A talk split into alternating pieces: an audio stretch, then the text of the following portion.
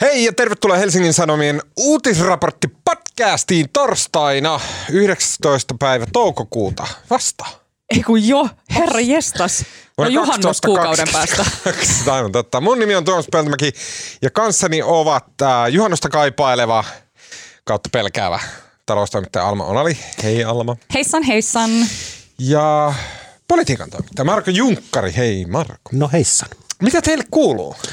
Aivan loistavaa. Oho. Ajoin äsken länsimetrolla. Oho. Eka kertaa elämässä. No, Eikö sä ole idän kasvatti? Kovien suhtaudun, no en mä sitten, mutta suhtaudun epäluuloisesti Espoossa. Mutta kävin tuolla Keilaniemessä metrolla. Ähm, onko sä käynyt ikinä Espoossa, Alma? Öö, olen mä käynyt siellä teatterissa, niin kuin kulttuuri-ihmisen kuuluukin. Wow, mä kävin kerran siellä Emmassa. Se oli todella hyvä. Mm. Joo, mä oon palannut viime yönä Ruotsista, että mä oon silleen vähän tälleen samoilla silmillä vielä. Tämän viikon podcastissa keskustellaan Turkista, jonka presidentti Recep Tayyip Erdogan tunnetaan kansainvälisen diplomatian korkeissa piireissä myös nimellä vitun hullu. Ja joka oman virkakoneistonsa äh, häpeäksi ja heidän vakuutteluistaan huolimatta asettui Suomen ja Ruotsin NATO-jäsenyyden tielle. Hän on viimeksi tänään toistanut, että Suomea ja Ruotsia ei voida hyväksyä Naton jäseneksi. Mitä tästä seuraa? Mitä Seta Joe saa ehkä aikaan tänään, kun hän kohtaa Niinistön ja Andersonin Washingtonissa ja sitten keskustellaan myös siitä, että, että tota, mm, mistä tämä Erdoganin äh, tota, päättömyys, vai onko kyse päättömyydestä, on peräisin. Äh, tähän käytetään varmasti äh, suurin osa podista ja puhutaan kaikista muista näistä äh, suurista ja historiallisista NATO-rönsyistä – mm, esimerkiksi kuuluisasta NATO-kynästä, jonka Iltalehden toimittaja, minun hyvä ystäväni Jari Hanska, oli lainannut äh, Pekka Haavistolle äh, tätä sopimuksen allekirjoittamista varten. Mutta asiallisesti puhumme vielä kollegamme Susanne Rainbowtin tekemästä aivan erittäin kiinnostavasta selvityksestä, jossa keskusta on asettunut poikkiteloin lähes kaikkia Suomen tuomareita, lakimiehiä ja asianajajia – muita poliitikoita ää, ja siis käytännössä niin kuin kaiken näköisiä oikeudenkäytön ammattilaisia vastaan. Ja ää, tällainen pitää turkkilaisen tiukasti kiinni maallikkolautamiesjärjestelmästä, joista muut haluaisivat luopua. Erittäin kiinnostava juridinen juttu ja ää, tota, suomalaista oikeudenkäyttöä käsittelevä tapaus. Lopuksi vielä hyviä keskustelun aiheita pitkien epämukavien hiljaisuuksien varalle.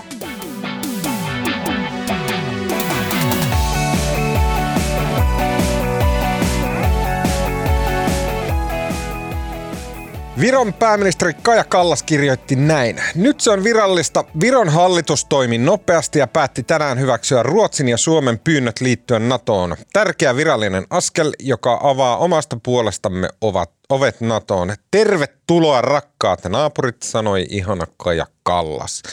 Ja sitten on myös toisenlaisia ihmisiä. Nimittäin viime perjantaina Turkin presidentti Recep Tayyip Erdogan sanoi vai onko se Erdogan, mä en ole ihan varma, ää, sai suomalaiset kohahtamaan toteamalla, ettei hän suhtaudu myönteisesti Suomen ja Ruotsin mahdollisiin NATO-jäsenyyksiin.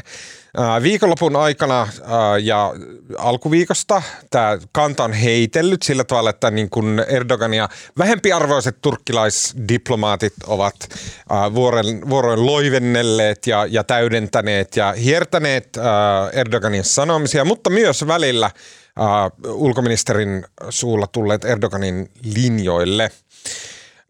Mutta Erdogan on siis jälleen toistanut uhkauksensa sanoin ihan suoraan, ettei aio hyväksyä Suomea ja Ruotsia NATOon. Erdoganin tämän tota, mm, vaatimuksen taustalla on lähinnä, ja siis lähinnä tai yksinomaan Ruotsi, näin mä oon ymmärtänyt. Ruotsis, Ruotsilla on ollut aina läheinen suhtautuminen kurdivähemmistöihin ja ruotsalaisparlamentissa istuu kuusi kurditaustaista kansanedustajaa. Tämä rasittaa raivostuttaa Erdogania. Ruotsin hallitus myös tukee kurdiliikkeitä, mm, muun muassa tätä aika kuuluisaa YPG-liikettä, jotta, joka, jolla oli isohko rooli ää, ISISin vastaisessa taistelussa, tai siis isohko oli väärin sanottu, vaan iso rooli ISISin vastaisessa taistelussa – Syyrian sodassa ja tota, äh, samaa YPGtä tukee toki myös Naton napamaa, eli Yhdysvallat. Ja äh, Erdogan ilmeisesti yrittää käyttää nyt tätä Suomen ja Ruotsin äh, tota, NATO-jäsenyyttä jäsenyyden havittelemista niin jonkunnäköisenä vipuna, jolla yrittää kammeta sekä Ruotsin että Yhdysvallat että kenties muita NATO-maita pois äh, kurdien käsikynkästä. Joo, mutta kyllä se koskee, joo, on, on just näin, että siis Turkkia on suututtanut Ruotsin ja myös Yhdysvaltojen linja tässä kurdiasiassa, mutta kyllähän se koskee myös Suomeakin. Että mun mielestä Turkki on vaatinut Ruotsista 11 kurdia, heidän mielestään terroristia karkotettavaksi ja Suomesta vissiin kuusi. Että kyllä se koskee myös Suomea. Okay, joo. Tai Aa, mitkä ne luvut nyt olikaan, mutta että mä oon lukenut vähän eri, no ne on mun mielestä vähän vaihdellut kanssa tässä. Että, no tuo äskeinen luku että, oli suoraan New York Timesista. Joo.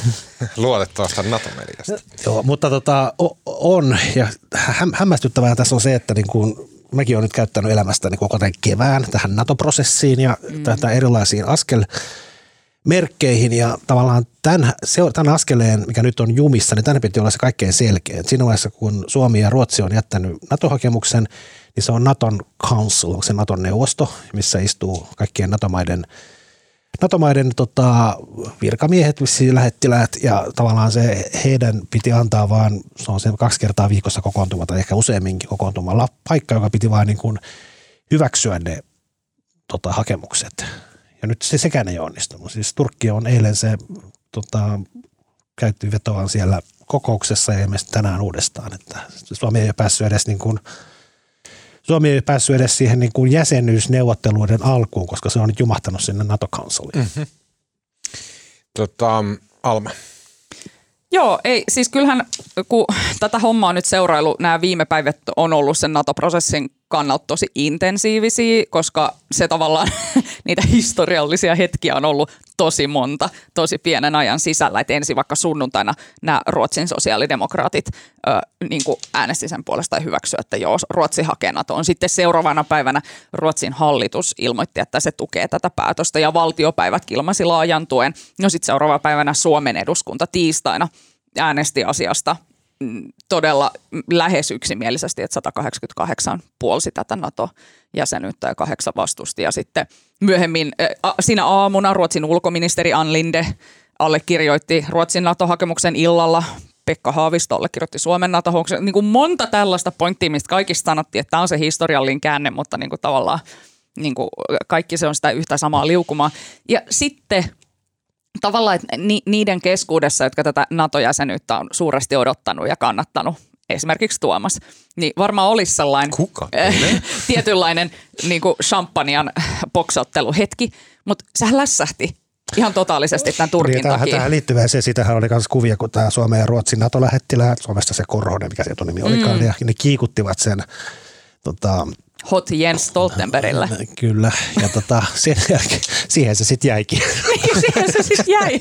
Sinne ne jäi ne, ne Windows 95 Clip Art-lipuilla koristellut tota, Suomen ja Ruotsin NATO-hakemukset Stoltenbergin kännyyn. Ja, tota, tota, mm, ja mun mielestä se jotenkin kun mä nyt seurasin sitä Sauli Niinistöä kuitenkin parin päivän ajan siellä Ruotsissa.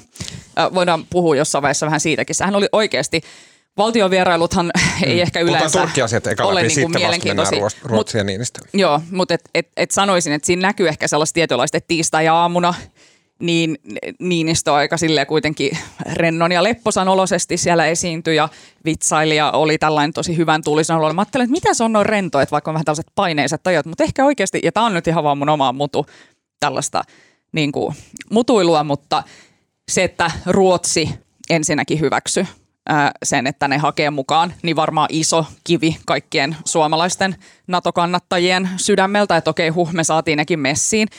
Ja sitten jotenkin se, että nyt, nyt me lähdetään tässä eteenpäin ja sitten huomasin, että keskiviikkoiltana tietysti varmaan parin päivän intensiivinen valtiovierailu muutenkin on uuvuttava ja rokottaa, mutta niin kuin siinä taas huomasin, että alkaa vähän taas ehkä ilme kiristyä, että mm.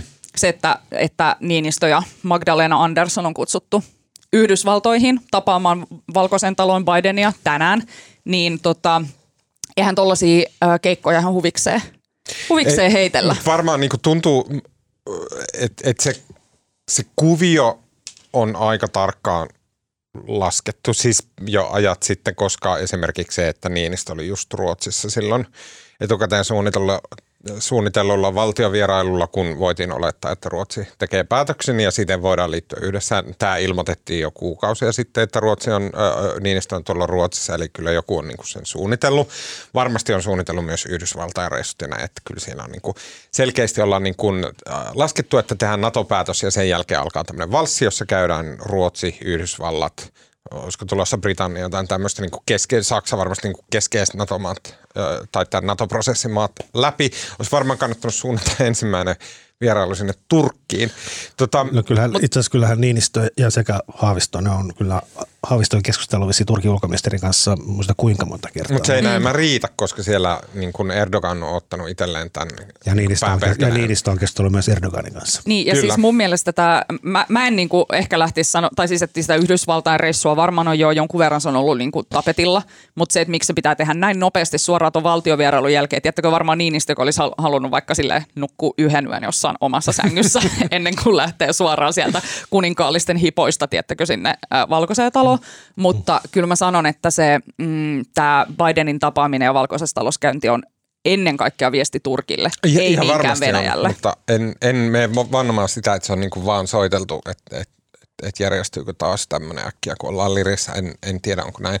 Um, mä sanoisin, siis silloin kun Erdoganilta rupesi tulee näitä, ja mä oon siis kaksiprosenttisesti turkkilainen. Me peltomäät ollaan turkkilaista, kuuluisaa turkkilaista sukua DNA-testien mukaan. Mä saan heitellä mitä tahansa slurreja haluan. Peltomäki tuo kuuluisa turkkilainen suku. niin. tota, Nehän käyttää myös tämmöisiä niin kuin Kihni on parasta kebabia sai mun mummulasta. niin, niin, niin äh, tota, äh, kun rupesi kuulua näitä ääniä, sitten suomalaiset diplomaatithan vastasi ja analyytikot vastasi aika lailla heti, että tässä ei ole mitään suuta hätää, että Turkki niin flexaa ja pullistelee lähinnä sisäpoliittisesti ja silleen niin rauhoitteli suomalaisia, että ei, ei niin kuin tullut semmoinen hirveä luukurkkuun. Mutta sitten ähm, mä satuin olemaan töissä ja tein juttua aiemmasta kerrasta, jolloin äh, NATO-maa rupesi niin kuin kiristään toista NATO-maata – mm, tota, tällä jäsenpyrkimyksellä. Ja se oli vain kaksi vuotta sitten, jolloin ää, Makedonia pyrki NATOon ja sitten Makedonia rajanaapuri Kreikka ää, käytti tätä, siis sumeilematta käytti tätä ää, pyrkimystä hyväkseen, mm-hmm. pakottaakseen Makedonian vaihtamaan maansa nimen, mikä tuntuu jotenkin todella tylyltä. Siinä on taustalla semmoinen niin super pitkä, vuosikymmenien aikainen äh, nimikiista – joka on itsessään yllättävän kiinnostava. Ja mä, mä huomaan, että mä oon tässä täysin kreikkalaisen kelkassa, mutta se menee suurin piirtein sillä tavalla, että, että, että tota, äh, oli tämmöinen entiteetti kuin Jugoslavia, joka oli tämmöinen niin kuin Slaavien liitto – äh, semmoinen vähän niin kuin joku ihme pikkuneukkula. Mä, mä oon liian pieni ollut sillä, mä en niin oikein hahmota, että mikä se Jugoslavia oli, mutta tämmöinen. Sitten se Jugoslavia joskus Ysärillä se purkautui äh, osiin eri maiksi. Sitten siellä oli tämmöinen osanen, siis ihan slaavimaa, jonka tämä Jugoslavian diktaattori Tito oli nimennyt Makedoniaksi. Vaikka makedonialaiset oli kreikkalaisia eikä mitään slaaveja, mutta se oli vain nimennettä. No niin, näin. Koska Aleksanterin suuren imperiumi oli niin osunut myös sen Makedonian alueelle ja näin. Kreikkalaiset ei tietenkään tykännyt siitä, että joku slaavikansa yhtäkkiä vaan niin pöllii niiden historiasta aika merkittävän siivun. Ja sen takia ne vaati, että tämä nimi vaihdetaan. Ja ne tappeli siitä vuosikymmeniä ja sitten nyt palataan taas siihen NATO-hommaan. Sitten kun Makedonia halusi NATOon, niin Kreikka vaati, että nyt vaihdatte sen nimenne, että nyt kun meillä on kerrankin tämä tota, vipuvarsi tässä, tämä likistämisvara, niin sitten me käytetään sitä viimeiseen asti. Edelleen tämä on niin hauska anekdootti, okei, mielenkiintoista tietää, mutta huolestuttavaksi tämä tarina menee siinä vaiheessa, kun huomaa, että Kreikka piti Makedoniaa siinä kymmenen vuotta – kymmenen vuotta Kreikka esti Makedonian pääsyn NATOon. Siinä ei auttanut se, että Hillary Clinton, joka oli silloin Yhdysvaltain ulkoministeri, se toimi siinä välittäjänä, se veti NATO-kokouksia. Niihin pöytäkirjoihin kirjoitettiin, että NATO-kokouksia ei enää järjestetä. Okei, tämä ei ole pöytäkirjasta, oli Clintonin sanoma, sanoma että et, et, et, NATO-kokouksia ei tulla enää järjestää ennen kuin tämä asia hoituu ja näin. Niin kuin, että Yhdysvallat pisti siihen paljon painoa äh, taakse, että Kreikkaa taivutellaan, mutta Kreikka ei taipunut. Okei, sitten seuraavaksi äh, Makedonia vei tämän äh, kansainväliseen tuomioistuimeen, jossa se esitti, että itse asiassa Makedonialla ja Kreikalla on ihan kirjallinen sopimus Ysäriltä, jossa lukee, siinä lukee suoraan, että Kreikka ei saa estää Makedonian jäsenyyksiä esimerkiksi Natossa. Ja kansainvälinen tuomioistuin oli silleen, että okei Kreikka, tämä on laiton tämä teidän esto, te ette saa tehdä näin. Ja silti Kreikka edelleen jatko Makedonian estämistä. Ja koko homma loppui vasta sitten, kun Makedonia taipui ja muutti nimensä Pohjois-Makedoniaksi vuonna 2017 ja sitten siitä meni vielä pari vuotta ennen kuin se pääsi NATOon. Mutta siis tämä on Suomen tai Ruotsin kannalta tosi kylmäävää, että, että se voidaan viedä niin kuin ihan viimeiseen päätyyn asti se, se kuristaminen. Sitten tässä on jotenkin niin kuin, kun nyt muistelee tätä NATO-keskustelua, joka on käyty Suomessa niin kuin aika nopsaan ja aika yksiäänisesti, mutta mm. jos muistelee näitä, niin kuin, näitä NATO-kriitikoita, niin yksi keskeinen argumenttihan on ollut se, että tämä on niin kuin, tavallaan liitto, johon kuuluu hyvinkin tämmöisiä autorit- autoritaarisia maita, jos on autoritaarisia johtajia ja siellä listan ekana mainitaan yleensä Erdogan. Ja nyt niin kuin tavallaan nämä tässä niin kuin, tavallaan jo ennen kuin tavallaan sen NATO Council on saanut hyväksyttyä sen hakemuksen, niin tässä ollaan tavallaan tämän ristiriidan kanssa tekemisissä. Mm. Ja nehän vaatii nyt niin kuin Suomea ja Ruotsia luovuttamaan ihmisiä vastoin Suomen ja Ruotsin omaa lainsäädäntöä ja niin kuin tavallaan tapaa toimia. Ja onhan tässä, niin kuin tässä tulee heti tavallaan tämän kysymyksen kanssa vastakkain. Ja se toinen, mikä musta on, jos muistelee vaikka Sauli Niinistöä, niin kuin tässä vuosien varrella hän on joskus aiheuttanut jossain valtiopäivien avajaispuheessaan kohuakin siitä, kun hän on puhunut niin kuin silleen, että, että kansainvälistä sopimuksista ja myös siitä, että Suomen ei pidä olla tämmöinen, niin kuin, ei pidä mennä viisastelemaan muille tälleen niin kuin miten asiat pitäisi hoitaa vaikka Kiinassa tai ihmisoikeusmielessä ja muuten. Ja niin kuin hauskaa on se, että nyt me niin kuin, ja Ruotsihan on ollut tässä aina se malliesimerkki, mm. lähtien sieltä Ulf Palmenajoista, jolloin Ruotsi on maailman, maailman omatunto ja mm. ruotsalaiset tietää paremmin, miten asiat Mitä kauempana Ruotsista tehdään joku virhe, niin sitä suurempaa äläkää Niin, ja nyt jotenkin hauskaa se, että niin kuin meillä on niin kuin presidentti, joka on halunnut, että Suomi ei esiinny tämmöisenä ruotsalaistyyppisenä niin kuin maailman lääkärinä tai poliisina tai minä tahansa. Ja sitten me niinku odotellaan ja haaveillaan, että päästäisiin Ruotsin kanssa yhdessä. Ja sitten kun me päästään yhdessä, niin tavallaan tämä on just se karikko, mihin me ajetaan. Koska niinku... niin. Mutta siis mun mielestä se on jotenkin äh, niinku kiusallista ja ne ollaan siis piinsamt. Se, millä tavalla Ruotsi nyt jotenkin hiljenää äh, Turkin edessä. Siis Magdalena Andersson ei yhtä poikkipuolista sanaa sanot Turkkia vastaan. Ja siis tämä on mun mielestä tosi jotenkin, mä en yhtään ihmettele, jos siellä ne kurdivaltiopäivän edustajat hikoilee, koska, koska kyse on mun mielestä todella vakavista asioista. Et, Turkki vetää aivan omaa linjaa ja vaikka ne on sanonut, että joo, pysytään optimistisena ja kyllä tämä ratkee, niin tota, mitä jos se ei ratkeekaan, niin, niin mi, tavallaan voiko Ruotsi taipua siihen, että ne arvot, joita he sanoo puolustavansa, niin kuin vaikka ihmisoikeudet. Ja just tämä kurdivähemmistöjen puolustaminen on ollut niin kuin aika tärkeä asia siellä, niin, niin, niin jos ne luopuu seuraavaksi siitäkin. Mm. Niin, Mitä se tarkoittaa? No siis se, se että, että ihan jo pelkästään tämä, että se maa on sanonut, että ne haluaa liittyä NATO, se on tosi monille ruotsalaisille ihan tosi kova paikka. Se on sille, että vaikka sanotaan näin, että enemmistö ruotsalaisista varmaan kannattaa NATOon liittymistä, mutta monelle se ei ole mikään juhlan paikka, vaan se on monelle tosi surullinen ja huolestuttava asia. Että vaikka ne on silleen, että okei, kyllä meidän täytyy varmaan liittyä, niin tämä tuntuu tosi pahalta ja pelottavalta. Ja sitten Magdalena Andersson siellä puhuu, että kyllä, että, että Ruotsi säilyy ihmisoikeuksia ja demokratiaa ajavana maana. Me voidaan tuoda näitä hyviä rauhaa rakastavia rakenteita sinne sotilasliittoon. Niin tota, ja sitten Andersson puhuu vaikka näin, että meillä on paljon annettavaa Turkille, mistä heti tulee tämä mieleyhtymä, että niitä A haluatte myydä aseita Turkille, mm. koska Ruotsi on myös yksi suuri, suurimmista aseteollisuusmaista maailmassa. niin on se, että meillä on paljon annettavaa nieliaseita ja sitten toiseksi että, että, että että varmasti tämä ratkee ja kyllä neuvottelemalla kaikki, kukaan ei ole missään vaiheessa sanonut, että ei, me ei suostuta näihin Turkin vaatimuksiin, vaan nyt te ollaan tälle, että mm. katellaan, katellaan, öljytää, tiettäkö niitä ja mä ymmärrän ihan täysin pakaroita. sen, että niin et, et, et Ruotsi ei niin kuin julkisesti nyt lähde. Ei tietenkään, se on ihan selvää, että ne ei voi julkisesti sitä keskaria. sanoa, mutta voiko ne sitten myöhemminkään sanoa tavallaan, että mi- minkälaista, minkälaista vääntöä ja porua ja hampaiden kiristystä mm. Tämä NATO-polku tulee olemaan. Mähän on siis kunnon turkkilaisena, niin mä oon käynyt lukemassa, tota, Redditissä on äh, r slash turkia äh, ala, äh, siis subredditti. Yes. Ja siellä, en tietenkään, se on turkinkielinen, mä en sukujuuristani huolimatta osaa sitä, mä en oikeasti ole turkkilainen. Niissä, niissä DNA-testeissä on vaan semmoinen kohinaa, siis virhe, virhettä noin kahden prosentin verran ja mulla se näytti Turkkia. Niin, niin, niin tota, Mä kävin lukemaan siellä sitä niin kuin, tavallaan turkkilaisten ihmisten keskus, keskustelua tästä, ja he oli sillä, he oli sillä niin hyvin stereotyyppisen turkkilaisesti niin kuin erittäin veri, verikuumana kiehosilla ja näin.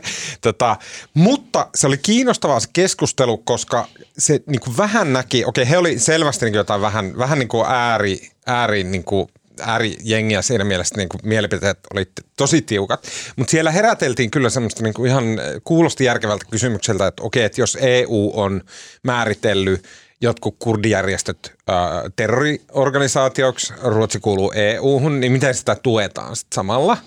Ja näin, ja että, että mikä siinä nyt niin välttämättä on väärin, että Turkki, niin kun, koska heillä on kotimainen terrorismiongelma, jonka EU ja USA on siunannut listaamalla tietyt järjestöt terrorijärjestöiksi, niin sitten tässä yhteydessä Turkki ottaa nämä asiat keskusteluun, että hei, meillä on tämä terroriongelma tässä meidän niin kuin sota, sotaliittolaisten kesken, että nämä pitää näin. Niin kyllä se yhtäkkiä rupesi kuulostaa taas vähän järkevämmältä, kun luki sieltä suunnalta niitä pointteja. Vaikka oli, tietenkin vihaan Oli, mutta oli ja sillä Erdoganilla sillä oli ja sillä listalla kaikkia muitakin, että se haluaa päästä takaisin Jenkkien F-35 tähän hävittäjien mm. kelvo, kelvolliseksi hankkimaan niitä hävittäjiä ja erilaisia niin kuin, muitakin vaatimuksia, että ei tämä nyt ole pelkästään tämä Suomen ja Ruotsin tota, muutamat kurdit täällä. Niin ja sitten toisaalta tässä vaiheessa on vielä ilmeisesti epäselvää, että kuinka virallisesti näitä vaatimuksia esimerkiksi on esitetty, onko vielä pyydetty mitään. Niinistö eilen sanoi, että hän ei ole ainakaan kuullut, että vielä olisi mitään virallista vaikka luovutuspyyntöä esitetty Suomelle.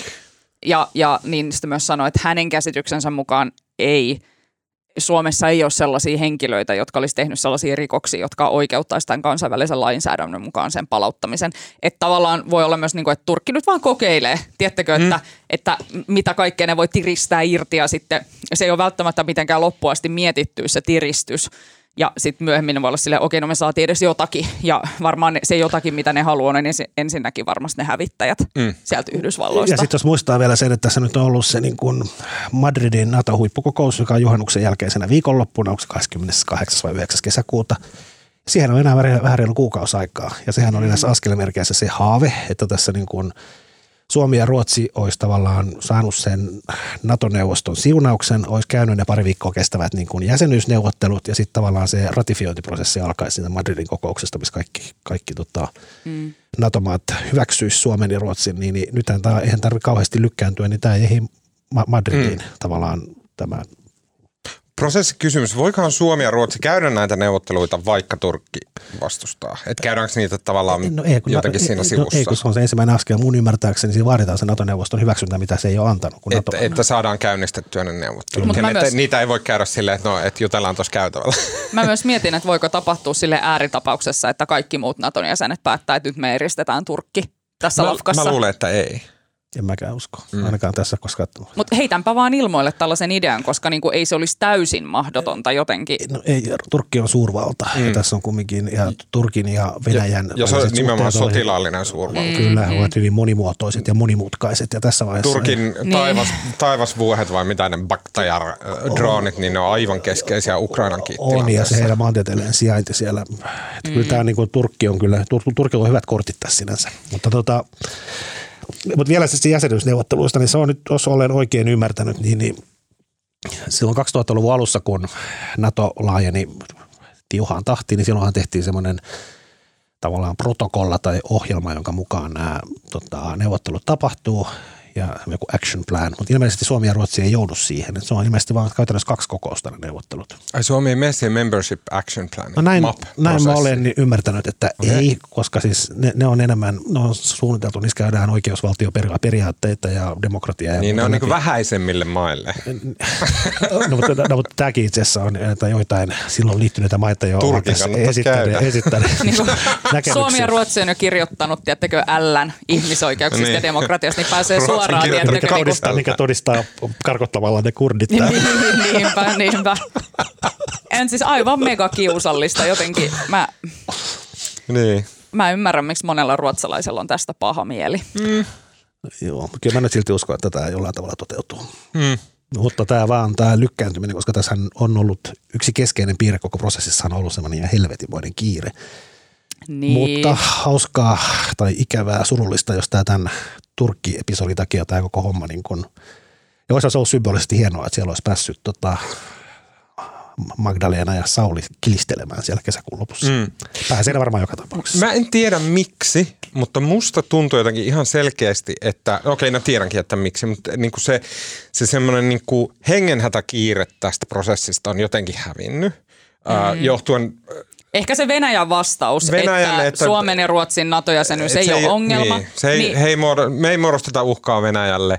Sitten, äh, vaikka se saikin kritiikkiä jonkun verran myös Niinistön puhelu Putinille ja, ja se niin kuin jonkunnäköinen tämmöinen, että et, et on niin kuin jollakin tavalla äh, niin kuin, ei, ei kättä puristettu, mutta ees huoneen toiselta puolelta sille katsottu silmiä nyökätty samalla kun lähdetään eri suuntiin, niin, niin tota, et, et jotenkin tämmöinen tilanne, sen niin kuin pahimman semmoisen väkivallan pelon on mun mielestä poistanut Suomesta. En osaa sanoa ruotsalaisten osalta. Mutta en mä toisaalta haluaisi just, että et, et tässä niin kuin kymmenen vuoden limboa edessä ää, Turkin niin, siis kyllä eilen kun Niinistö tiedotustilaisuudessa kuvaili tätä Turkki-ongelmaa äh, sanoilla – lisämauste, niin mä olin silleen, että on kyllä muuten aivan saatanan karvasta mm. lisämaustetta tämä, just kun alkaa tämä harmaa aika ja on toivottu sitä nopeaa käsittelyä ja nyt Ette näyttää siltä, että... että... Tulista kastiketta. niin ja mun ymmärtääkseni Turkissa on siis ensi vuonna käsittääkseni presidentinvaalit, että ehkä sen jälkeen oma lähtee. Lähtispä Erdogan kävelemään. Ei, ei, ei niin päin, vaan sitten ei tarvitse, kun se on valittu, hän on jatkokauden, niin sitten ei tarvitse enää uhitella. Oh, niin. niin, joo, joo, joo, okei. Okay. Lyhyesti mä haluan, jätetään uh, Erdogan sikseen. Uh, mitä te olitte mieltä näistä niin kuin, muista stepeistä, mitä on tapahtunut sen jälkeen, kun tehtiin tämä NATO-päätös, johon kuuluu muun muassa, että uh, suuri saatana itse, eli Mitch McConnell, yksi ma- maapallon vaikutusvaltaisimpia ihmisiä saapui Suomeen ja tota, sitten jotenkin liian silleen niin kuin Prisman parkkiksella kävellen niin kuin piti jonkun pressitilaisuuden. Se oli Mänty, Mäntyniemen pihalla. Okei, okay. no, mutta ei, se, se oli jotenkin silleen hyvin epähohdokasta. Silleen, mediat oli lähettänyt silleen vaan kännykkäkamerat paikalle, ei mitään kunnon meininkiä ja näin. Mutta et, et McConnell, Amerikan kontekstissa, varsinkin te, jotka olette kuunnellut uh, Political Gap-festia, niin tiedätte, että McConnell on varmaan kakkonen Bidenin jälkeen. Uh, Jenkeissä on ihan uskomattoman vaikutusvaltainen ja tärkeä ihminen. Ja sitten, mä en tiennyt vai, tästä... vai onko Nancy Pelosi kakkonen? Äh, Nancy on vähän mun mielestä mennyt jo. Tota, mutta et, et, mu, niin kuin en, en tiennyt, mutta totta kai Suomi pitää huolen, että myös republikaanit on Suomen jäsenyyden takana. Ja se, se oli hyvin tosi mitä se Mitch McConnell sanoi, että, tota, että hän arvioi, että senaatti voisi niin kuin elokuun, elokuun, elokuun mennessä hyvä tehdä sen oman ratifiointinsa ja sehän olisi niin kuin ideaali. Mm. Koska se huoli on se, että jos se venyy syksyllä, niin sitten tulee ne välivaalit. Mutta niin, elokuun olisi se. Tai sitten hän sanoi mun mielestä, että ennen sitä Jenkki-parlamentti jää tota, kesät tai tauolle jossain vaiheessa elokuuta, niin ennen sitä tauon alkamista. Se olisi ihanaa. Ja sen lisäksi sitten tietenkin Niinistä aloitti tämän uh, Ruotsin kierroksen. Uh, Alma, sä olit siellä paikan päällä, niin um, no, oot, sä oot kuvannut tässä jo niitä tunnelmia, mutta jos mä muotoilen kysymys, koska mä olen vaikka sä, mä vähän huolestuin Alma, kun sä sanoit sille jotenkin väheksyvästi, että valtiovierailut ei ole mukaan tärkeitä, mutta siis mikään ei ole yhtä siistiä kuin valtiovierailut. No, kaikki protokollat ja kaikki nämä sotilas vastaanotot ja tykinlaukaukset. Ja Sehän on korkein puoliso- mahdollinen, Korkein niin mahdollinen. Ja, diplomaattivierailu. mutta tiedättekö muuten, mistä johtuu se, että tota, valtiovierailu alkaa aina sillä, että se vieraan vallan edustaja, niin, niin tota, se isäntämaan kunniakaarti tervehtii häntä sillä presidentin linnan tai jonkun pihalla. Tiedätkö, mistä se johtuu? No. No, että se näkee, että se ei ole väijymässä se kunniakartti jossakin sitä ei, vaan se, ei vaan se luovutetaan, tämä jostain sieltä satojen vuosien takaa, mm. Niin se kunniakaarti luovutetaan se vieraileva valtiopäämiehen turvaksi, että se puolustaa häntä salamurhailta ja pahoilta teoilta. Ja siinä on niin kuin isäntämaan parhaat joukot puolustavat häntä. Kyllä siellä oli jotkut ihan toiset gorillat puolustamassa niitä. Kyllä mä näin ne. Kor- ne olin, ketä nämä korstot on, että nämä ei ole kyllä Kerros- SVTn kuvaajia. kerros, kerros nyt Almas kaikki protokolla yksityiskohdat. No siis sehän oli siis tällaiselle tasavaltalaiselle, vaatimattomalle, luterilaiselle, tiettekö, niin kuin henkilölle, niin kyllähän se monarkian prameus on häkellyttävää. Siellä katsottiin, siellä oli ensinnäkin siis varmaan Ruotsin koko armeija, niin kuin oli, 60 ihmistä. ne, ne, ne kaikki 2000 ihmistä oli talutettu sinne ja ne reunusti sitä kuninkaan linnaan vievää tietä, tiedättekö, sellaisessa kunnia niin kuin, mm, rivissä. Ja sitten sieltä tuli kaiken maailman soittokuntaa ja torvikomppaniaa ja sitten tuli nämä hevoset. Ja tota, tämä presidentti ja kuningas siellä hevosvaunuissa ja Silvia ja Janni Haukio siellä perässä hevosvaunuissa. Ja se kaikki oli niin jotenkin sellaista, ja siis komentajilla on töyhtöt päässä ja tiedättekö, ol, niinku, ihan sellaista, että, että sitä vaan miettii, että niin kuin omituinen fiilis tulee siitä näytöksellisyydestä ja siitä teatterista. Ja siis tavallaan askelmerkithän suurin piirtein on kuitenkin samat myös, jos joku tulee Suomeen valtiovierailulle. Siellä näytetään se kunniakomppania ja, ja on sitä kansallislaulujen kuuntelemista ja käydään näissä eri tilaisuuksissa, mutta töyhtöt puuttuu. Mm. Töyhtöt puuttuu ja se on iso juttu ja kyllähän se oli sitten siellä kuninkaallina. Siis okei, okay, täytyy myös sanoa se, että Ruotsissa pidettiin kyllä hyvin, niin kuin, hyvin huolta siitä, että toimittajien ja poliitikkojen ja kuninkaallisten tiet ei risteä missään vaiheessa. Että mm. kyllä meidät aina ohjattiin johonkin karsinaan, mistä sitten pystyi vaan tälleen havainnoimaan, että mitä siellä tapahtui. Mutta olihan se tosi kiinnostavaa, koska mun mielestä se, mitä Niinistö, tai siis kun, kun homman on se, että ruotsalaisia ei ole kyllä ikinä oikeasti Suomi kiinnostanut. Niin kuin ehkä, ehkä, ehkä toisen maailmansodan aikana viimeksi. Ja, ja sen jälkeen on ollut vähän sillä, ah, no men Finland, dit borde man åka. Ja sitten ei niinku, mitä, niin nyt yhtäkkiä e, mediassa Suomi ihan superisolla esillä iltauutisissa ja lehtien kansissa ja näin. Ja ö, se tapa, millä esimerkiksi kun Niinistö meni pitämään puheen valtiopäiville, niin siellä oli ihan sellainen, tiettäkö sellainen tunnelma, se oli muutenkin, kun se oli sellainen puusta verhoiltu se se toinen kammari, sellainen vanha, vanha ja siellä on sellaiset vähän niin kuin pari pulpetit, missä ne istu.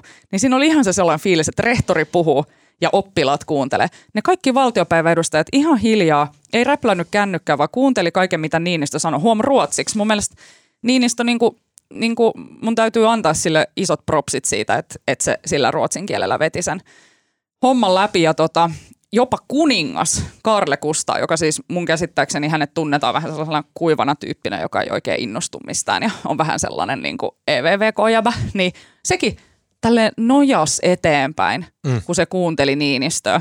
Okei, voi myös olla, että joo, mutta siis, että et, et selvästi siellä kuunneltiin sitä ja sitten kun ne valtiopäiväedustajat sai esittää Niinistölle kysymyksiä, niin ne siis ilmaisi niissä puheenvuoroissa sellaista ihailua Suomea ja presidenttiä kohtaan – ja jotenkin oli hyvin niin kuin jotenkin vaikuttuneita siitä, siitä Suomen ja Niinistön meiningistä. Ja sitten muutenkin, kun mä kuuntelin niitä puheenvuoroja, mitä esitettiin, koska valtiovierailuhan sitten kuuluu just kaikki tällaisia talousteemoja ja kulttuuriteemoja. Puhutaan, aina siellä puhutaan tästä, että maiden puolison, välinen puolison, yhteistyö. Ja puolison oma ohjelma. Ja... On, on. Ja sitten ainahan siellä sanotaan, että maamme ovat hyviä ystäviä ja suhteet ovat erittäin tärkeitä ja pitkiä. Ja historialliset, kulttuuriset, nää, niin se on aina ollut vähän sellaista sanahelinää. Kaikki tietää, että ruotsalaisia niin kuin, ei vaan kiinnosta. Niin nyt mä väitän, että siellä kuuli sellaista vilpitöntä kiinnostusta myös näitä muita suhteita kohtaan, kuvan turvallisuusyhteistyötä.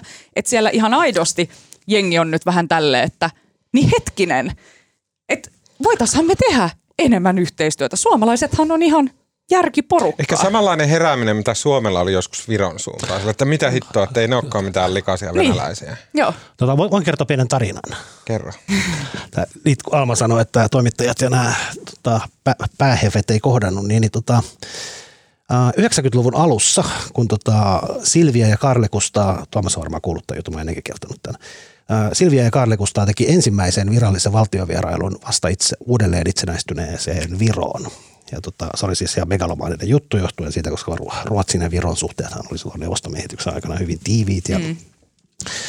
näin. Ja Virossa ja myös Ruotsissa tämä oli niin kuin mega iso uutinen ja se oli sitten myöskin kaksipäiväinen tämmöinen vierailu. Ja sitten Helsingin Sanomien nyt jo edesmennyt toimittaja Jaakko Hautamäki, legendaarinen Jaakko, joka oli pitkään Ruotsin kirjeenvaihtajana ja muutenkin semmoinen toimittajan perikuva kaikilla hyvillä tavoilla. Niin, niin tota, Jaakko oli sitten seuraamassa tätä historiallista ensimmäistä tota, Silvian ja Karlekustaa valtionvierailua Virossa. Ja sitten siellä oli niin kuin toisena, toinen päivä alkoi sillä, kun Karlekusta ja Silviä kävelivät sinne siis raatihuoneen torin poikki, raatihuoneelle, siellä oli joku tilaisuus ja toimittajat oli pantu sinne raatihuoneen torin laidalle semmoiseen puukarsinaan seuraamaan tätä. Ja sitten Karlekusta ja Silviä tota, käveli sen raatihuoneen porin, torin poikki. Ja keskellä toria niin, niin Silviä kääntää katseensa, näkee Jaakon ja erkanee sitä letkasta wow. ja kipittää sinne tota mediakatsomoon. Ja tulee Jaakon luokse ja kysyy, että, kysyy, että hur mår du idag? Ja tota, Jaakko oli bratak ja tota, kaikki ne ruotsalaiset toimittajat, että mitä ihmettä. Ja sitten sanoo, että hyvä ja palaa takaisin sinne kulkueeseen. Ja kaikki ne ruotsalaiset toimittajat, että mitä tapahtui. Ja tota, no sitten Jaakko tota, selittää, että hän on Helsingin Sanomien entinen Tukholman kirjeenvaihtaja ja hän on niin kuin haastatellut Silviaa parikin kertaa, että olemme vanhoja ystäviä. Ja tota, hän antoi lausunto Ruotsin televisiolle, missä hän kertoi, miten hyvä ystävä hän on Silvian kanssa ja tota, muuta. Ja sitten tota, Jakko meni sitten illalla hotelliin ja tota, sitten puhelin soi. Jakko on, tota, Jakko on hotellissa ja sit siellä on joku taho, joka ilmaisi, että hän on kuningasparin adjutantti, että varmaan ihmettelit, mitä tänään tapahtui. Ja vaikka no ei nyt erityisemmin. ja sitten adjutantti kertoi, että tota, siellä edellisellä intana niin kuin Viron presidentin juhlapäivällisillä joku aivan Jaakon näköinen ukko oli saanut sairaskohtauksen. Viety ambulanssilla. ja Silvia oli sekoittanut ne. Ja Jaakko sanoi, että ei hän nyt kyllä ikinä tätä tänne ruotsalaistoimittajille korjannut. Aivan uskomaton juttu. Aivan uskomaton juttu. Että Ruotsissa, Wow. Ruotsissa elää nyt vahva usko Helsingin Sanomien Joo. Jaakko Hautamäen ja Silvian hyvästä ystävyydestä.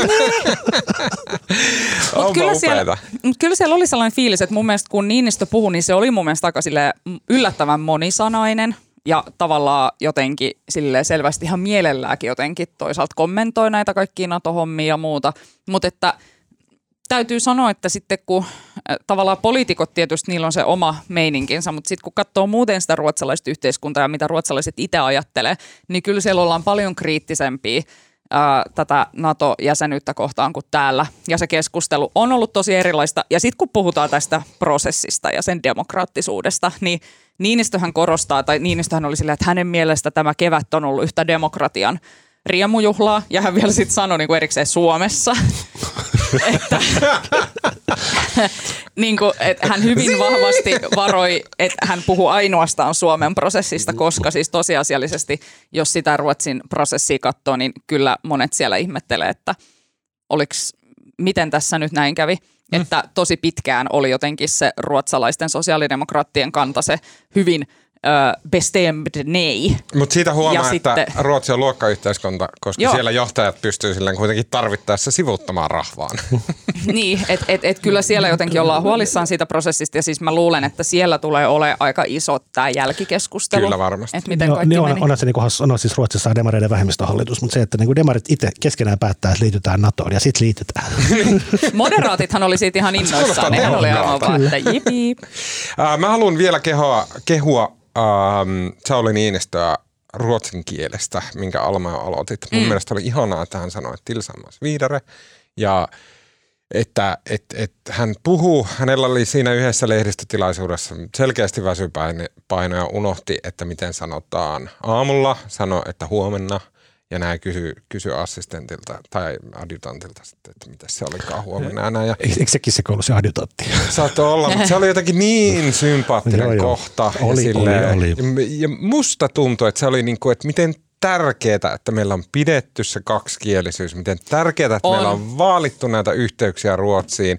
Vaikka ruotsalaiset nyrpistelee ja on hanhi herrakansa ja näin, ja niin kuin, okei, että se, niin se näin on, se on meidän emämaa tuhannen vuoden ajalta ja näin, ja siis miten uskomattoman tärkeää on myös nämä modernit keinot, joilla se Ruotsin yhteys on pidetty, jotta voidaan tehdä tämmöisiä isoja liikkeitä yhdessä, tietäen, että Ruotsin takia homma menee vitu. Niin, Mutta ja oli muuten hauskaa siinä, tai tämäkin ihan pieni detalji, mutta se infossahan oli joku niin kuin ruotsalaiselle lehdelle työskentelevä toimittaja, joka puhuu suomea.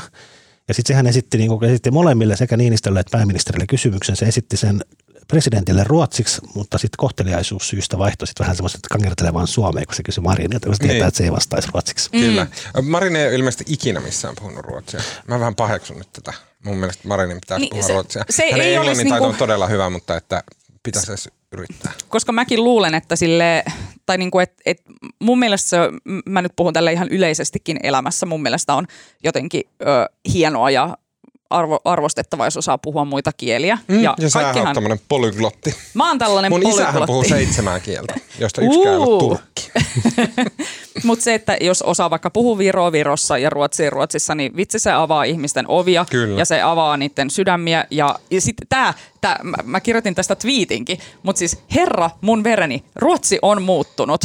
Ää, mä oon aikaisemmin asunut Ruotsissa ja silloinhan tähän munkin muumiruotsiin, joka on kuitenkin ihan hyvä, niin usein se kohdattiin sillä, että ihmiset muuttaa kielensä englanniksi. Kyllä. Ne on silleen, "Ah, sä et ihan puhu nyt te oikein tätä ruotsia, let's talking English. Niin nyt mä olin siellä, kukaan ei koko mun reissun aikana vaihtanut kieltä englanniksi, Upeeta. vaan kaikki meni ruotsiksi. Sitten ö, oli yksi tosi puhelias tarjoilija yhdessä ravintolassa, ja siis tarjoilijoiden, tarjoilijat ja taksikuskit, niiltä oikeasti kuulee niin kuin kansan pulssiin. Se oli sika mielenkiintoinen, joku mun ikäinen jäbä. Se heittäytyi juttelemaan, se halusi puhua Natosta. Se kuuli, kun se oli, että ai te olette toimittajia, että joo, että, että imoron viskati kungaslottet ja tälleen. Se vaan, ai jaa, ai, ai miksi? Mä olin silleen, että, no, että Suomen presidentti on vierailu. Se vaan, oi, ai den där coola kvinnan. Mä silleen, ei, meidän pääministeri. Gammal gubben. Joo, gamla gubben, inte coola kvinnan. Ja tota, tota, mm, sitten äh, mä kysyin siltä tästä. Mä olin silleen, että, että muuten, että mä huomaan, että, että kukaan ei ole vaihtanut englanniksi. Että säkin vasta, puhut mulle ruotsia, vaikka sä selvästi kuulet varmasti, että mä oon Suomesta. Niin se sanoi, että joo, että mä luin just sellaisen artikkelin, jossa analysoitiin tätä asiaa ja kerrottiin, että, että Ruotsi on muuttunut tosi paljon sallivammaksi kaikkien Ruotsin eri aksenttien ja murteiden suhteen, että Ruotsissa kuitenkin niin iso osa jengistä puhuu sellaista rinkkebyysvenskaa, eli sellaista niin kuin murteellista ruotsia, että se on vaan hyväksyttävä, että ei ole enää niin kuin poliittisesti korrektia huomauttaa toisille, Niin että, joo. että jotenkin osoittaa, että sun ruotsi ei nyt ole täydellistä tai se ei mene niin kuin läpi. Niin mun mielestä se oli ihan tosi ilahduttavaa. Ja sitten mä mietin myös, mä olin muitakin asioita, mitkä Ruotsissa on. Mä olin esimerkiksi että tosi hyvää palvelua sai monessa paikassa. Ja mä olin silleen, onko mä yllättynyt nyt sen takia, että täällä on meininki parempi vai johtuuko se vaan siitä, että mä oon ennen tätä asunut Tallinnassa ja Viinissä, missä on siis paskinta asiakaspalvelukulttuuria koko Euroopassa, siis Viin on kamalin.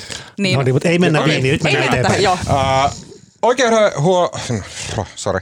Oikeudenhoidon ammattilaiset on jo vuosia halunneet kammeta lautamiehet pois käräjäoikeuksista. Lautamiesjärjestelmä maksaa rahaa ja teettää lisätyötä, mutta siitä saatava hyöty on vähäinen. Myös oikeusministeriön asettama laaja neuvottelukunta suositteli vuonna 2013 jo oikeudenhoidon uudistamisohjelmassa, että pitkällä aikavälillä koko lautamiesjärjestelmästä luovuttaisiin. Yksimielisyys lautamiesjärjestelmän lakkauttamisesta on niin laaja, että on vaikea löytää tahoa, joka kannattaisi lautamiesjärjestelmän säilyttämistä lautamiesten itsensä lisäksi. Miksi siitä ei sitten luovata, kysyy Helsingin Sanomien erittäin korkealle arvostettu Oikeustoimittaja Susanna Rainbow jutussaan, ja vastaus on yllättävä. Ää, Nimittäin hänen käymissään taustakeskusteluissa tulppa nimetään, ja se on Suomen keskusta. Ää, Mitä olitte mieltä? Mun mielestä siis koko toi tematiikka ja koko tämä homma on tosi mielenkiintoinen. Varmasti osittain myös sen takia, että Suomen oikeusprosessit on yllättävän vieraita ihmisille ja, ja niin kuin, että se oli sukellus sinne, mutta Marko, sulla oli heti jotain, mitä. Niin, toi, toi, no ensinnäkin toi juttu oli todella kiinnostava ja mä, mä luin sen ja sitten se aiheutti semmoisen niin kuin, tosiaan se tieto siitä, että keskusta vastustaa tätä lautamiesjärjestelmän uudistamista, niin, niin koska mä oon suuri tämmöinen keskustan, tota, jotenkin se kansanliike kiehtoo mua ja mä aina niin kuin, olen kumminkin se ihminen, jolla on Santeri Alkion päiväkirjat työpöydällä. Tosiaan ikinä avaan niitä, mutta siinä ne on. ja tota, mä rupesin niin kuin välittömästi miettimään, että mikä, niin kuin, mikä tämmöinen niin kuin keskusta aatteesta tuleva asia voisi olla se, mikä niin kuin saisi heidät puolustamaan ainoana tahona tota, lautamiesjärjestelmää. Ja mä kaksi päivää mietin, tai puolitoista päivää mietin tätä ja sitten mä päätin kysyä keskustalta. Mä kysyin tänään. Ja tota, mm. puoluesihteeri Riikka Pirkkalaiselta, joka on kumminkin se, Riikka tietää kaiken. Mä kysyin, että miksi te, miksi te vastustatte tätä? Sitten hän vastasi että en mä tiedä. Ja se hän selvittää. Ja tota, sitten selvisi, että ei ne vastusta sitä. Ei, ei niillä ole, siis ei, ei ole mitään niin kuin aattelista. Siis ainut, ainut asia on se, että niin kuin tavallaan sitä lautamiesjärjestelmän roolia on niin kuin koko ajan pienennetty. Sitä ei voi niin kuin enää pienentää, koska sitten niin kuin, sit se menettää niin kuin täysin merkityksensä. Keskusta vastustaa, että sitä roolia vähennettäisiin, mutta ne on ihan valmiit keskustelemaan siitä, että se lakkautetaan kokonaan. Mm-hmm. Ja tämä on, niin kuin, tähän ei liity ilmeisesti mitään tämmöistä syvää aatteellista syytä tai riitaa. Ja kyllä keskusta nyt ilmeisesti on ihan valmis tämän asiasta ainakin keskustelemaan. Mun mielestä toi Susanne juttu oli tosi kiinnostava sen takia, että ja siis mua ei hävetä ottaa semmoista niinku idiotin roolia siinäkään mielessä, että mä väitän, että tosi moni suomalainen on sama, samalla tasolla, siis tasolla, siis että et niin kun tietomäärä on samanlainen kuin mulla oli ennen kuin mä ensimmäistä kertaa astuin oikeuteen – Mä olin muistaakseni 2011 olin seuraamassa yhtä murhaoikeudenkäyntiä. Ja mä muistan edelleen sen fiiliksen, kun mä astuin sinne oikeuden saliin, ja mä sillä hetkellä tajusin, että mulla ei mitään hajoa, miten tämä toimii. Että kaikki mun mielikuvat on peräisin amerikkalaisesta TV-ohjelmasta. Mä niinku, en luullut, mutta tavallaan jotenkin niinku huomasin, että en tiedä. Ja silleen, että, niin, että onko täällä niitä valamiehiä ja, ja niinku, että, että mitä, että onko tuomari ja mikä hitto on tämä lautamies ja miten tämä homma toimii. Ja se on siis, se on poikkeaa aika paljon sitä amerikkalaista meningistä. Uh, ja sitten tässä Susanna jutussa, niin kun, tai siis okei, okay, mä myös haastattelin Susanaa Visiopodcastia ja siinä hän niin avasi enemmän tätä, että niin kuin, miten tämä koko homma toimii, mutta et se on tavallaan jotenkin verrannollinen jopa tähän la, niin kuin valamiesjärjestelmään, missä on niin kuin maallikko on tuomitsemassa vertaisiaan ja sitten nämä lautamiehet on tämmöisiä maallikoita. Uh, mutta myös se on jännästi verrannollinen siihen, kun Amerikassa on tuomarit nimitetään poliittisesti. Niin Suomessa nämä lautamiehet nimitetään poliittisesti. Kyllä. Eli kunnanvaltuustot nimeää, että ketkä on lautamiehiä. Se on tosi kiinnostavaa. Ja sitten siinä on vielä, vielä se tulos on yleensä se, että nämä lautamiehiksi valikoituu semmoisia tyyppejä, jotka on ollut kunnallis- kuntavaaleissa ehdolla, mutta ei ole päässyt läpi. Että sinne valikoituu vielä niin kuin tavallaan, ehkä eivät ne nyt puolueet ihan kuntapolitiikan kirkkaimmat Kyllä. Tähdät. Ja sitten näille uh, lautamiehille niiden rooli on typistynyt siihen, että heitä käytetään vaan semmoisissa vaativimmissa uh, tota, tapauksissa. Puhutaan raiskauksesta, puhutaan lasten seksuaalista hyväksikäytöistä, uh, väkivaltarikoksista ja tämmöisistä, niin ne on semmoisia, missä kutsutaan lautamiehet, joilla on yhtä paljon valtaa kuin ammattituomareilla – Eli siis tavallaan, että jos alkaa hahmottaa sitä kokonaisuutta, niin sehän on aivan mielipuolinen. Se on mm-hmm. ihan hullu, että et, et otetaan kunnallisvaalien, joka on kuitenkin semmoinen vähän niin kuin, äh, niin kuin äh, lastentarhan lyhimmän ihmisen vaalit. Niin kuin, siis et, et, et se on semmoinen, ei, ei niin semmoinen niin upein kisa, mitä Suomesta löytyy, sanotaanko no onhan, onhan se nyt upea. Näin. Ja sieltä otetaan ne häviäjät ja heidät nimetään niin kuin yhtä isolla vallalla kuin ammattituomarit päättämään vaikeista oikeustapauksista, jotka on muun muassa seksuaalirikoksia. Ja tästä on tämä kuuluisa esimerkki toissa viikolta, missä mm-hmm. kaksi äh, lautamiestä äänesti ammattituomarin nuriin raiskaustapauksessa sen vuoksi, että tämä nainen, jota, joka siis oli äh, raiskattu, tai siis joka, miten tämä nyt menee oikein, että mä en sekoita näitä termejä, siis tämä nainen, ähm, joka oli niin kuin kantajan puolella tämmöisessä niin kuin tapauksessa, missä epäiltiin raiskauksesta, niin sitten tämä, jota epäiltiin, niin se vapautettiin siitä näiden lautamiesten äh, toimesta sen takia, että tämä nainen oli esiintynyt reality-tv-ohjelmassa, mikä kuulostaa siltä, että wow, nyt on kyllä menty jossain kohtaa metsää ja aika äkäisellä mopolla. Niin, eikö se logiikka mennyt niin, että, että hän olisi tavallaan sen reskauksen jälkeen mennyt Niin, sinne kisa, tai mennyt siihen reality-ohjelmaan mukaan ja he tulkitsivat, että se kertoi siitä, että hän ei voi olla traumatisoitunut siitä reskauksesta, mikä Niin, on ja tämä kertoo, että minkä ajatus. takia äh, mä haluaisin siteerata, täällä on seitsemän turhautunutta käräjätuomaria julkaissut nimimerkillä Hesarissa mielipidekirjoituksen, jossa he nimenomaan kirjoittavat, että etenkin seksuaalirikosasioiden käsittelyssä lautamiesten käyttö voi pahimmillaan olla oikeusturvariski. Lautamiehillä on usein yleiseen elämänkokemukseen perustuvia oletuksia etenkin uhrin käyttäytymisestä sekä tapahtuman jälkeen että oikeussalissa. Havaintojemme mukaan myös lautamiesten puoluepoliittinen tausta heijastuu välillä heidän suhtautumisessaan käsiteltävään asiaan.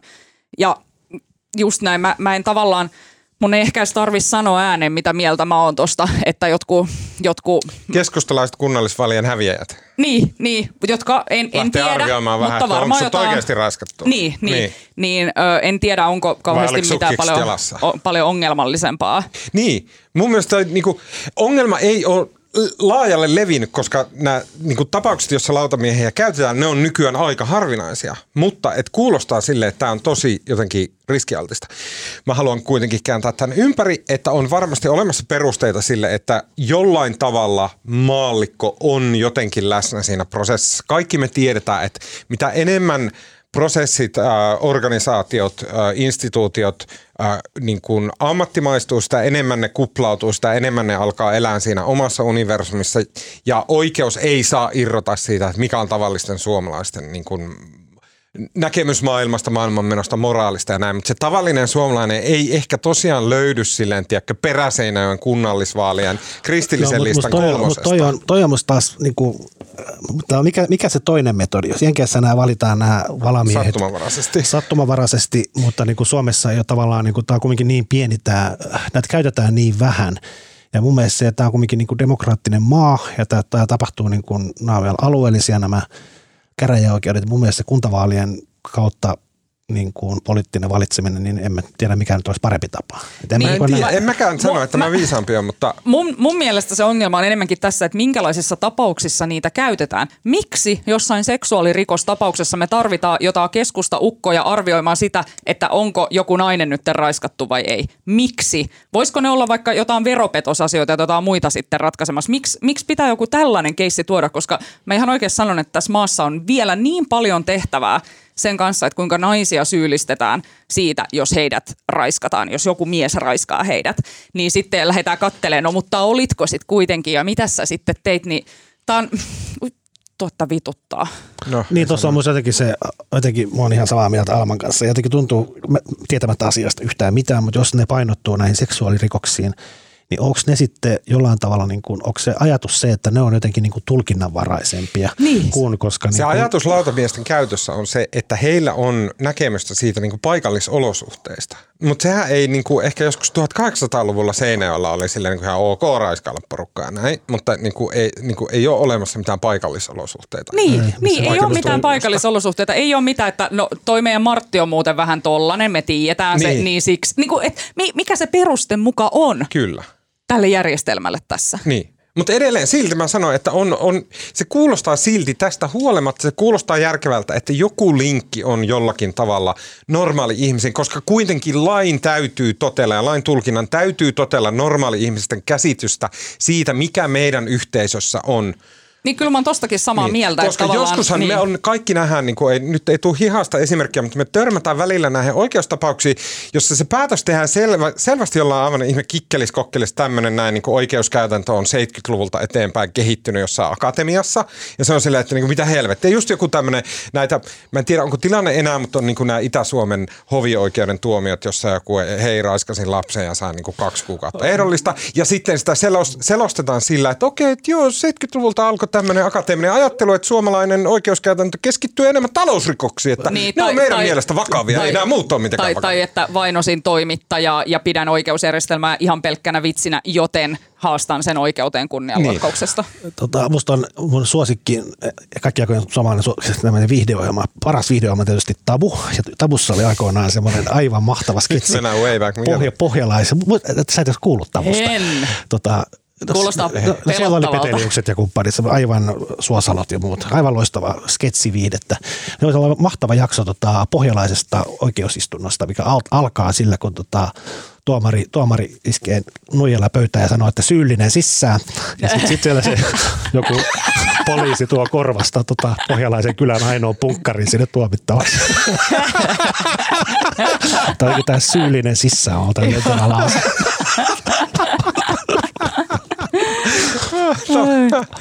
Ah, Okei. Okay. Onneksi tämä synkkä No mutta päät- ilmeisesti nyt me tässä podcastissa saatiin vastaus myös siihen, että ilmeisesti kukaan ei vastusta tämän järjestelmän. Kukaan ei niin vastusta, kun... nyt uudistakaa se. Niin. Kepu ei vastusta. No niin, hyvä.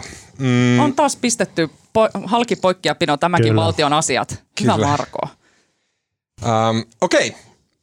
Uh, sitten kun mm, hyvin stressaavasti varailette lippuja Madridiin kesäkuulle, että pääsette sinne mestoille nostamaan tota, maljaa Suomen ää, tota, ylittäessä Erdogan-nimisen tota, turkkilaisen mattokauppiaan. Mä saan heitellä kaikkia rasistisia juttuja. Olen, Etkä olen, saa. Olen itse turkkilainen. Siis Turkissa on myös onalinimisiä ihmisiä, enkä mäkään heitä rasistisia juttuja turkkilaisista. Tota, Okei, okay. ja sitten siellä Madridissa äh, turkkilaisten ystävienne kanssa sulassa sovussa. Näin. Mm. Äh, tarjotte heille tietenkin suomalaisia laagereita, Lapin kultaa ja tällaista. Ja se kantaa mukana sinne tuota, Madridiin. ja siinä sitten Madridin lämmössä viilennätte tunteitanne ja itseänne. Ja tota, milläs äh, jutuilla turkkilaisia ystäviänne mm, viihdytätte? No, mulla ei nyt taskaa. Mä, mä rupesin katsomaan, ehkä aihe, mistä mä oon kitissy ennenkin. Mä, tota, mä rupesin katsomaan Netflixistä tämmöistä Lincoln Lawyer tota, sarjaa. Se on ihan uusi, just tullut sinne. Ja se on itse asiassa, mä oon lukenut, se on tämä Michael Connellin kirjasta tehty. Kertoo semmoisesta juristista, joka istuu Lincolnin takapenkillä ja seilaa oikeusistunnosta, oikeus, tota, oikeustalolta toiselle auttamaan ihmisiä. Ja tota, mä oon lukenut tämän kirjan, mihin tämä no, muistaakseni kahdeksan vai kymmenen osaa, mutta tota, se on ihan hyvä ja näin, mutta mä, se kirja on siis semmoinen 220, 250, alle 300 sivunen, ja sitten on niin kuin venytetty siis semmoinen niin kuin 10 tunnin sarja. Ja musta tämä niin kuin, tämä on musta sama, mikä on niin kuin kauhean monen niin kuin tarinallisen podcastin ongelma, niin joka asia pitää niin kuin venyttää niin sairaan pitkäksi. Mm. Ja musta niin kuin, varsinkin kun on vielä niin kuin lukenut sen kirjan ja tietää, mitä se menee aika tarkkaan noudattaa sitä kirjaa, niin koko ajan tietää, mitä seuraavaksi tapahtuu, niin on koko ajan se tunne, että menkää nyt jo eteenpäin, oh, menkää nyt jo eteenpäin. Et mun mielestä niin kuin, mulla on suuri TV-sarjan ystävä, mutta TV-sarjat on johtanut siihen, että joka asia pitää venyttää niin helvetin pitkäksi. Mutta kahdessa tunnissa pystyy kertomaan kaiken olennaisen kaikesta. Hmm.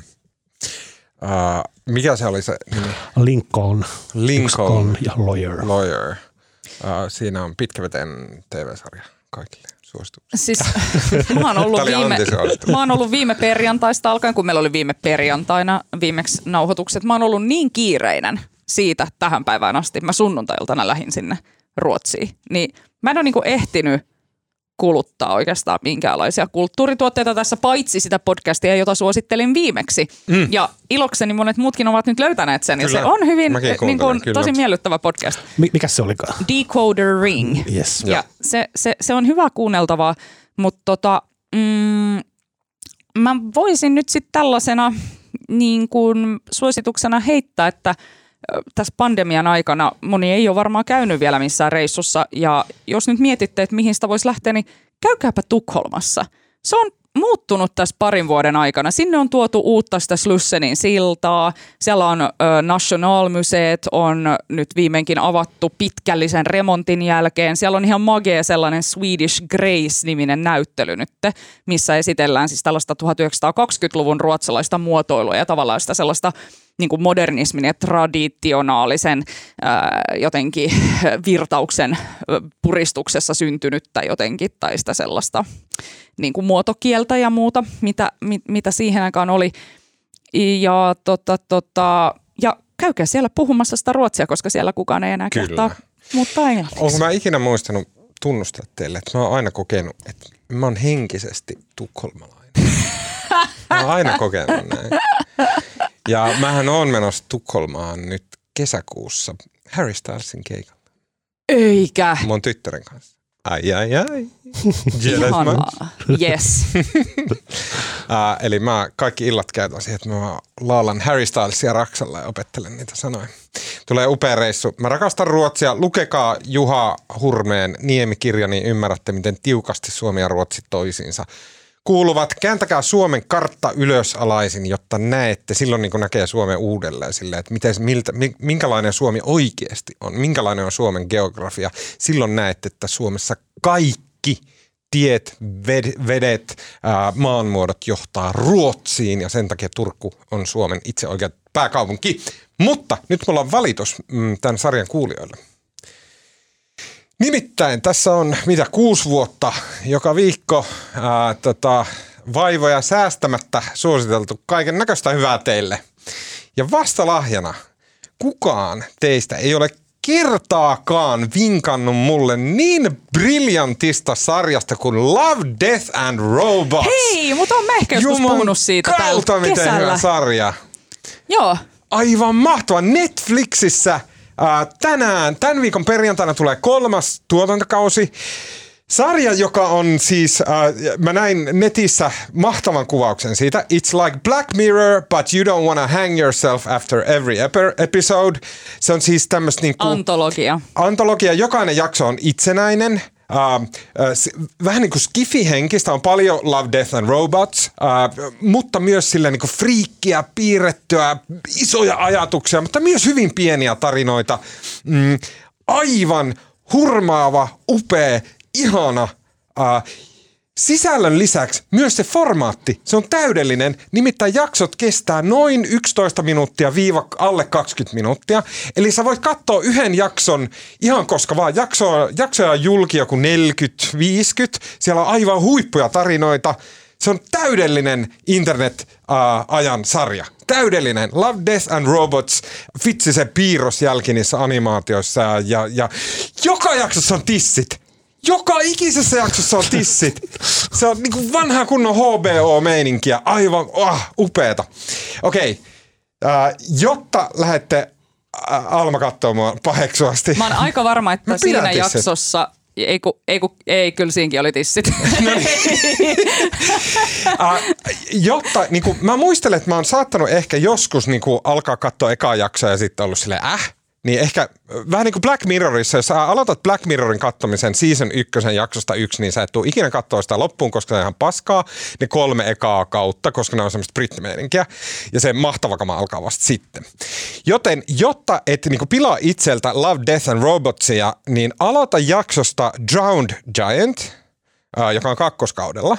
Sitten The Witness, sitten Beyond the Aguila Rift, äh, ja sitten varmaan oot jo päässyt sisälle sinne ja voit katsoa loput jaksot. Mutta tolleen et voi äh, tota, pilata sitä iteltä. Se oli, koska se oli se, miten mä menin siihen sisään. Ja tota, vitsi, wow, kiitos Love, Death and Robotsin tekijälle, on kyllä upea antologia. Yes, siinä kaikki tältä erää. Kiitos Alma Onali. Takar. Kiitos Marko Junkkari. Kiitos. Mun nimeni on Tuomas Peltomäki ja ääni ja kuva ja kaikki muu mahtava meille tekee tällä viikolla Janne Elkki. Muistakaa lähettää palautetta, at uutisraporttia kuullaan taas ensi viikolla.